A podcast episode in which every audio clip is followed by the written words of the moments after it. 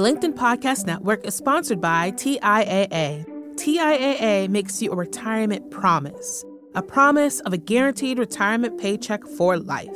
Learn more at TIAA.org backslash promises pay off. LinkedIn presents. So, do I renew my lease and continue this on and try to manage my time better so I can dedicate some time for my own art?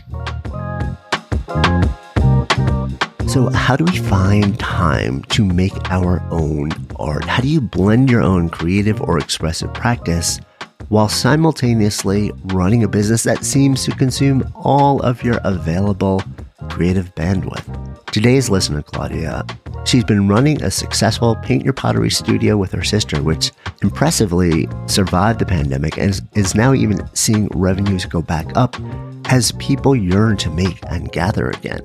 And Claudia loves being part of the community they built around the business. She enjoys teaching pottery to kids and is glad to be finally in a creative field. However, she's also feeling the pull to prioritize her own artistic expression and finds that while the business is successful and gives her a certain sense of stability, the day-to-day load of the business, it doesn't allow her the time that she wants to just do her own thing, to make her own art, to express her own individuality. And now she's at an interesting moment. The lease is due for renewal for next year, and she's trying to figure out should she stay, should she build, should she go and refocus on her own sparked expression. And on deck with me this week from the Spark Brain Trust to help tease out what really matters in moments like these and share insights and ideas is the founder of the Original Impulse Creative Studio and Atelier and coaching program for writers. She's also an author, workshop facilitator, trusted advisor, and coach, Cynthia Morris. And hey, quick note you'll hear us mention something we call sparketypes in conversation. Well, what is that? Turns out we all have a unique imprint for work that makes us come alive. This is your sparketype. When you discover yours, everything, work, life, even parts of your personal life and relationships, they start to make more sense. And until we know ours, we often feel like we're fumbling in the dark a bit. Just like today's listener did, you can discover your Sparketype for free at sparketype.com. You'll find a link in the show notes. And hey, if you'd like us to answer your question in an upcoming episode, you can also find the link to submit your question to the Spark Brain Trust in the show notes below. Now, on to Claudia's story in question. I'm Jonathan Fields, and this is Sparked.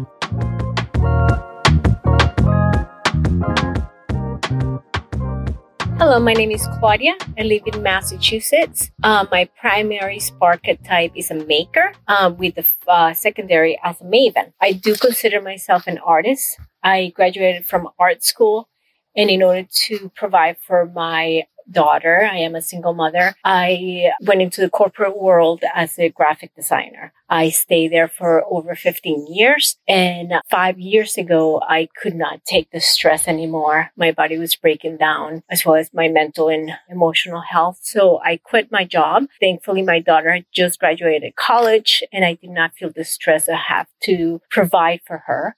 So I opened a paint your own pottery studio with my sister um, in our hometown of Stoneham. Um, it's been fairly successful, even though we had to obviously survived the pandemic. Um, we're starting to see our revenues go back up. And unfortunately, I'm just trying to figure out if I should renew my lease that is coming up next year or if I should go on my own. I love being part of the community. I love being in a creative field finally. And I love um, the fact that I'm teaching kids um, pottery. However, I don't get enough time to work on my own art. And I think that's kind of like really puncturing at my soul. So yeah, my question is uh, regarding of my next steps. Should I go ahead and renew? I, I, I really love running the business It's just I just have to just becomes a huge burden to make the lease, pay all the bills, uh, pay the kids that help us out run the business. So do I renew my lease and continue this on and try to manage my time better so I can dedicate some time for my own art? Or do I not renew the lease and start trying to figure out how I can both pay for my bills, my mortgage and all that, as well as do my own art? And that is my big question at this point in my life. I would love your insight. Thank you. The LinkedIn Podcast Network is sponsored by TIAA. In the last 100 years, we've seen financial markets swing, new currencies come and go, decades of savings lost in days, all showing that a retirement plan without a guarantee, quite simply, isn't enough. So, more than a retirement plan, TIAA makes you a retirement promise a promise of a guaranteed retirement paycheck for life, a promise that pays off. Learn more at TIAA.org backslash promises pay off. Hi, I'm Tomer Cohen, LinkedIn's Chief Product Officer. On my podcast, Building One, we dive deep into what it takes to build great products. Recently, we had Zach Perret, the CEO of Plaid, and he shared about his struggles building a financial app for consumers and how he was able to turn it all around with a critical pivot. Take a listen. I personally couldn't resonate as much with the consumer set that we were trying to reach. I just didn't have that level of empathy. When we made the shift to building a B2B product, though, I was building the product that I wanted. My co founder and I were creating the product that we wanted ourselves, and we had so much empathy for what that product was. Such a great insight. You know, in that sense, we got lucky because we were, we were creating a thing for ourselves. And then the people that we were talking to also had the same problems we did. They were fintech developers. We'd been a fintech developer, uh, we'd been trying to build a fintech product for a year. And so we had such deep empathy. We had such a clear ability to. If you want to hear more of Zach Perret's story and the lessons that follow, listen and subscribe to my podcast, Building One. So many places to potentially dive in here. Cynthia Morris, the the the early part, what she's been through, um, the the decision, like the trade off to say, okay, so I have a value around supporting family or a kid and I'm going to do something different to honor that, then coming back to it. And then her ultimate question here, which is this, this tension that so many makers feel between doing their art, making their thing and also, you know, like supporting themselves in the world. Where do you want to dive in? Do you have sort of like a macro take on this? Oh, for sure. I mean, I could just sum it up. Like we all all the makers, this is the eternal question we have to grapple with. And it's a combination of life energies that we have to sort out. So when she said, Do I just manage my time better? I say yes. And I, I have to do this all the time, and you do too. Really carving out time for our, own work, for our own voice that nobody's waiting for, that's not necessarily paying any bills. It's it's a magic trick. And I think we all we all get to do it and figure it out. I think we can share some ways that we do it, um, if that would be helpful. Yeah, I mean, I, I, think you're right that there's this dance, and I think there's sometimes this perception that there's something wrong with you, or there's or there is this ultimate aspiration, and everybody can one day get to this place where all they get to do is show up in their studio and make only the art they want to make, what's in their soul, live a fabulously flourishing, successful life, generate all the revenue and the income that they want to do everything they want in the world, and and we tend to look at like these extreme outliers of people who've actually done that as the example. Well, it's possible for everybody in every circumstance and every life uh, modality.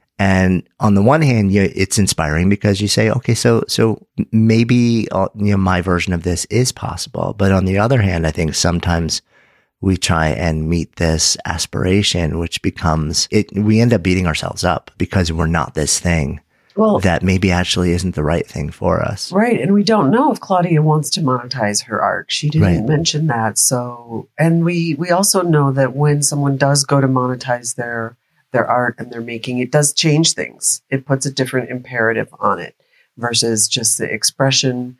Now it's something that you want people to buy. So I think that that's a big challenge. And as a maven, so let's just back up and talk about her studio because there were a lot of benefits that I heard. I really yeah. heard her voice light up when she said she loves being in touch with the community, having a creative role in the community, teaching kids.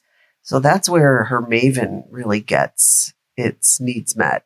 And so I, I think sometimes we get so many external rewards from that, and not the smallest being we're paying our bills. I mean, that's real. Um, but the other rewards of seeing kids learn and being in touch with the community, those are big rewards.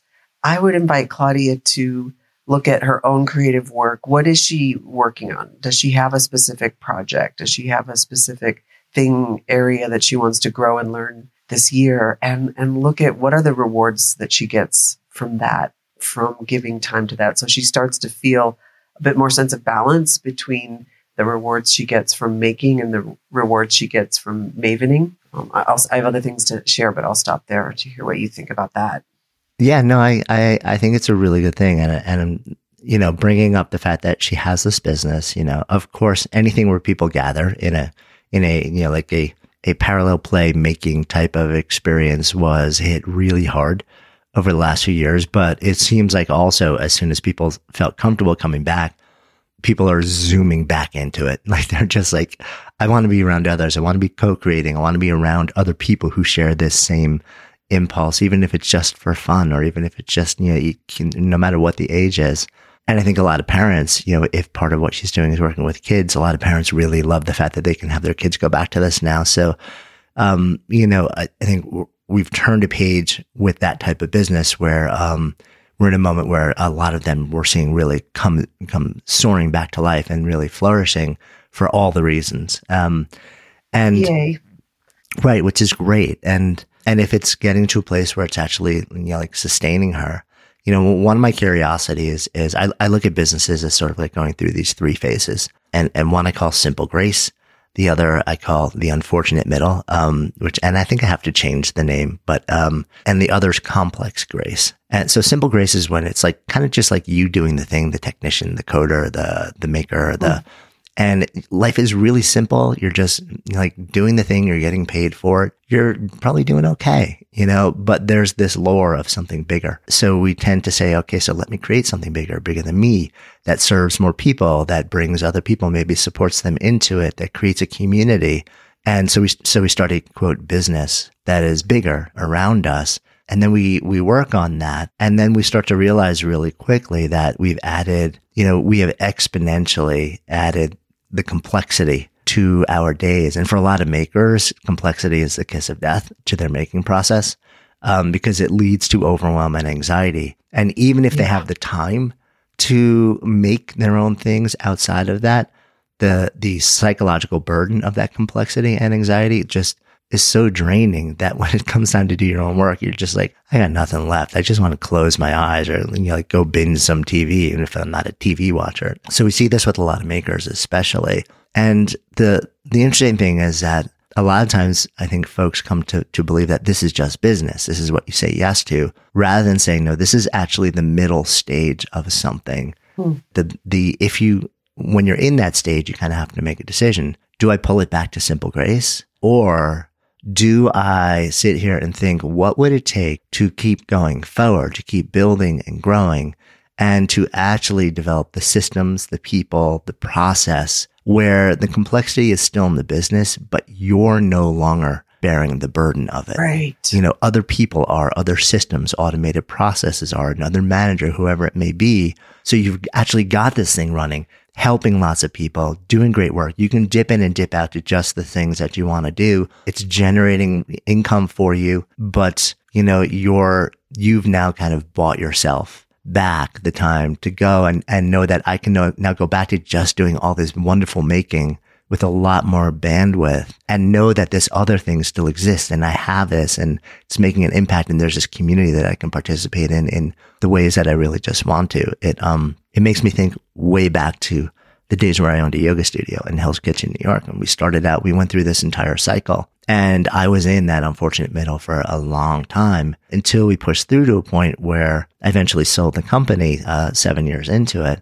And at that point, I was working about five hours a week. And mm-hmm. it was a, a beautiful, uh, large community. It was a flourishing business. I had uh, somebody else was the general manager, somebody who, funny enough, is still part of our team to this day, like 20 years later, um, just working in a different context. And and I kind of got to cherry pick just the things that I wanted to do and focus on. I was actually spending most of my time writing and working on sort of like the next evolution of my maker life. Yeah. So I think sometimes we we look at, we say yes to building a bigger business, thinking it's going to give us freedom um, or build community. And it, it, may build community, but the freedom generally doesn't come until you push through that middle phase and get to complex grace or until you decide, you know what, you don't actually want to keep enduring the work and the sacrifice because it may take years to get there, to get there and to actually say like, you know what, that phase one, Simple Grace was actually pretty sweet and pretty okay. Yeah. And maybe things have changed in a way where, you know, my circumstances would actually make that feel really good to me right now. There's Yeah. no judgment either way. But I think having that macro lens w- was really helpful for me. Yeah, that's great. I love that. To think of it as phases versus it's always going to be like this. You can adjust. My first thought when I listened to Claudia's experience was, well, because her big question is, should I sign the lease and continue on with this business? And we can't answer that. But what are what are the options? Is it to go get a job, start a different business? Anything that anything else that she would undertake is going to take as much, if not more, energy to find a new job or to start a new business. So I would look at the things that cause the most stress in her business now and engineer those so that she doesn't have to do them or they're less stressful or to your point simplify things and i'm i want to recommend two resources that that have helped me from oddly enough the sparked brain test trust members jenny blake's book free time was great she's Ah, a so good. So she- yeah, good. so good. She's a systems genius. I read her book. I got my my assistant to read it. We held a book group meeting around it to strategize. And and so when I say Jenny is a systems genius, it's not just about how to set things up. She really starts in a soulful way talking about what do you want and what is the core of your business and more the energy and the feeling behind it all. That's a super helpful book. And even if you can just take a few ideas from that and operationalize it, that could reduce some of the stress. And then another book that I'm reading right now by Jadah Sellner is um, She Builds. And I've had a business for 23 years, so I'm not necessarily building in the beginning. But as I think about growing, the things that I'm reading in her book are really helpful. And I think Claudia would benefit a lot from both or either of these books, just in terms of if she does decide to keep the business, how to lower the stress and give herself more more what she, of what she wants. I think a bigger vision of how she wants to spend her time and how she wants to balance the the maker and the maven would be a good good place to start versus just should I leave or go. Start with what do I want my days to look like? How do I want my making to contribute to my life?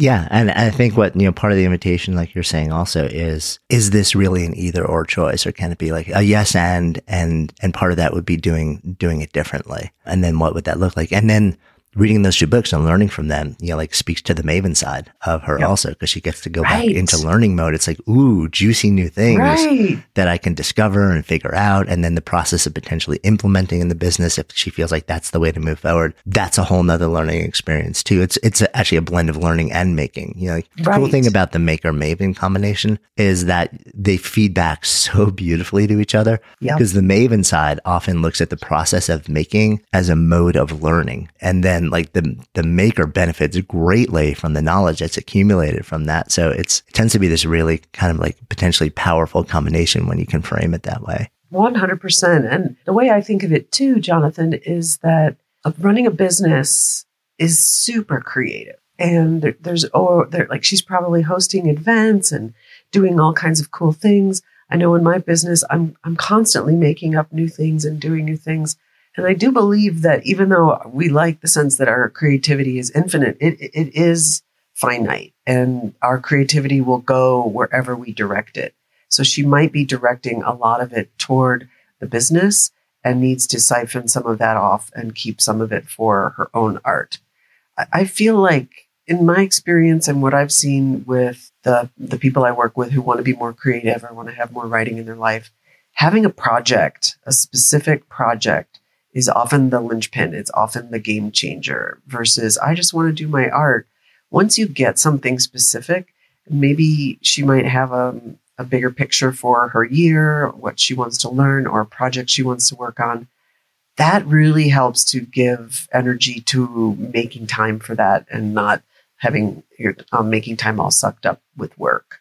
Yeah, I love that idea of having a project. I've I'm so glad you brought that up also because I've literally just experienced the power of that myself. Um, as I've talked about, I spent five months prepping to be able to take a, a month long creative sabbatical, which was amazing. But then I came back to it, you know, and I, I run two companies and it's like, whoa, whirlwind blur. And I realized very quickly I was just leaving behind everything that I had started thinking about and doing. And I said, you know, it's going to, and my business, like business is only going to get busier for me for the next 18 months, um, and more complex and potentially more stressful. but I was literally just thinking, I was like, you know, it's going to take me a while to figure out how to, how to create the automation systems and processes and what I'm doing that allows me to sustain that creative impulse that really got reignited during the creative sabbatical.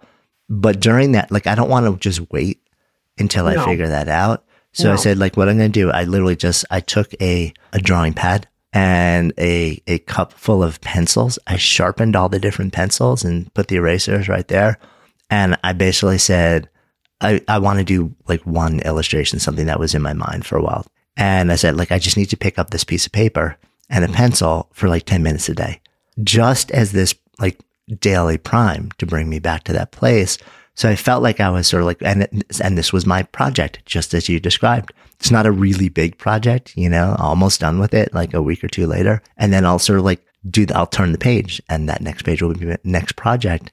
And, um, so it kind of just, it gives me something discrete to work towards where I can sit down and I know that there's something partially done where I can just kind of pick up where I left off and know that, you know, I'm going to just keep returning to that while in the background, I'm figuring out like the bigger way to be able to actually do this on a larger scale.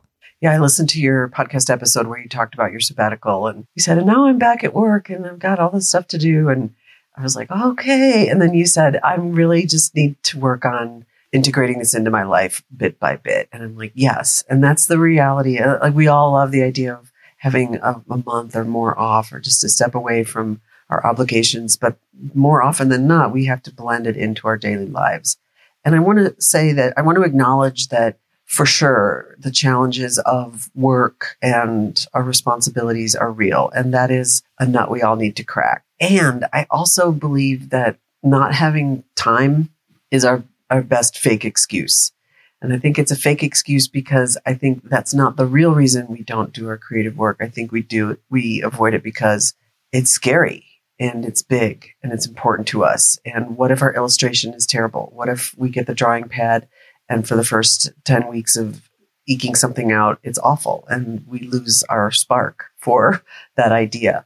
I think we love the idea of the possibility of it and the reality of it um, kind of takes a little bit more grit. So for Claudia and anybody listening who's saying, Oh, I just don't have time or bandwidth or energy, ask yourself, what's what else is underneath there? What might be in the emotional field that's making it easier to avoid and blame blame your work circumstances. So it's a weird thing to say, and I, I often hesitate to say it because yes, it's real in a way, but to a large degree, I think it's other things that are keeping us from doing the creative work. Hmm, interesting. I wonder sometimes also we lock ourselves into a belief system around time that is based on very real circumstances, like really tremendous constraints, supporting a family during tough times, maybe as a single parent. But then those shift over time, but our assumptions about our own yeah. time and availability don't sort of like meet the change in circumstances. And I,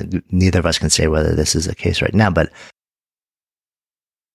Uh, I've seen that happen in my own life and I've had to re-examine my own assumptions and say like, oh, this actually isn't as true as I think. Yeah, the, the one other thing I wanted to circle back on kind of relates to that is this notion of making on the side or like making your art on the side. And I think a lot of us don't do that because the notion of saying, well, if that's just the, like, if this is the persistent model that I need to do, I just, it just feels like it's too much. It's not sustainable. I don't have the energy to work. But if you're like, what if I just commit to like for the next month or 90 days, like I'm going to do, I'm going to create 10 things on the side.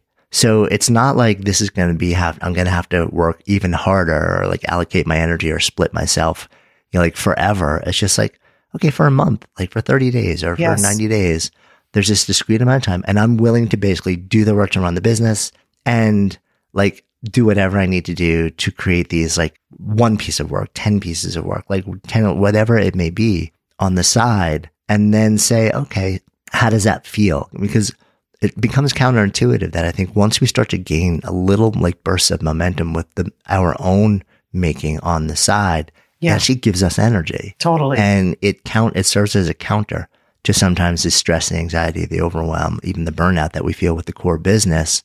And we start to realize that actually either they work better together than we imagined or, you know, they're, we actually do have the ability to do both. And then the other thing is if, and you mentioned earlier, um, Claudia didn't share whether she's hoping to actually turn the making yeah. process, her own art into a primary source of income.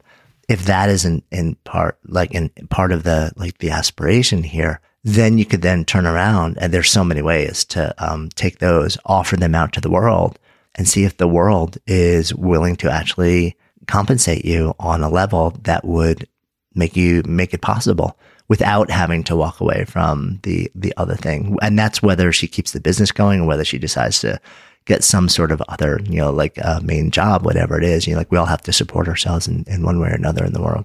I think your point about the external structures is really important, whatever it is, whether it's a 90 day or a 30 day, whether it's a project, people often will take a class or a workshop. That helps, I think, to um, put some put some structure around it. I think too the reason it's easier to default to our, our day jobs, let's just call it our day job or our businesses, is the so hard to pull away from the world and the world's uh, ways of being. For instance, I think that there's a sort of efficiency imperative with work. We've got to get things done and we feel rewarded for getting things done and we are rewarded for getting things done and getting things done quickly. And art making is not like that. There's, there's, it's like the end. I wish I've tried to make it like that so many times. It just right? doesn't work that it's, way. And you and I both have been writing for decades, and we still know that it's at least four drafts for something. And it's not because we're not good writers, it's because it's a craft. It just takes time. And so pulling away from the need to be efficient or see results or feel progress is a really important part that will help people to feel like they're not doing it wrong or wasting time. And that's why I think those daily projects, or I recently did National Novel Writing Month. I drafted uh, 52,000 words for a novel. I was so clinging to the word count every day, like 1,400 words, 2,200 words. Like those little markers of progress meant a lot to me, really kept me going. And I want to say one more thing about the, that focus that I had that month the reason I'm a coach for creative people is not because I'm so determined for people to get their ideas out. It's because who we are when we're making things is much more a reflection of who we are meant to be. Mm. During that month when I was writing that novel, it wasn't easy. I wouldn't say it was fun, but I felt alive. I felt joyful. I felt on purpose. It was like a complete bath of yesness for me. And I bet you felt the same during yeah. your sabbatical where you're like, this is who I am. I'm reading novels. I'm reading stuff. I'm writing. I'm, it's just so it's hard to describe, but that sense of being who you are. And that's what the whole point of the Sparketypes is, right? Yeah, hundred percent. Like you're describing that state of being sparked. Um, yep. And it's not always fun. it's and I think that's important because I think that might be a common misbelief that when we're doing our creative work, we should be feeling like I, I, don't know like this idea that it's fun because i was like can i say i'm having fun? No this is really hard especially the last day when i had to write the difficult scenes and feel the emotions but the, the sense of integrity and the sense of engagement that's what i want. I want to feel engaged in my work and my creative projects. I want that for others um, but i want others to know what do they want to feel and how do they get that through through their Sparketype, through blending the the maker, the maven. I think Claudia can find that. I, I think spending a little time visioning what she wants for her life, getting some clarity about what she wants to make now, and looking at how she can devote herself to that. And I think then it makes it easier for some of the things like scheduling and and systematizing things once you have a clear vision for what you want to make. I bet that that was the case for you with your sabbatical. You had a really clear sense of what you wanted to write and why. Yeah. And even then, it, it took a lot of left and right turns.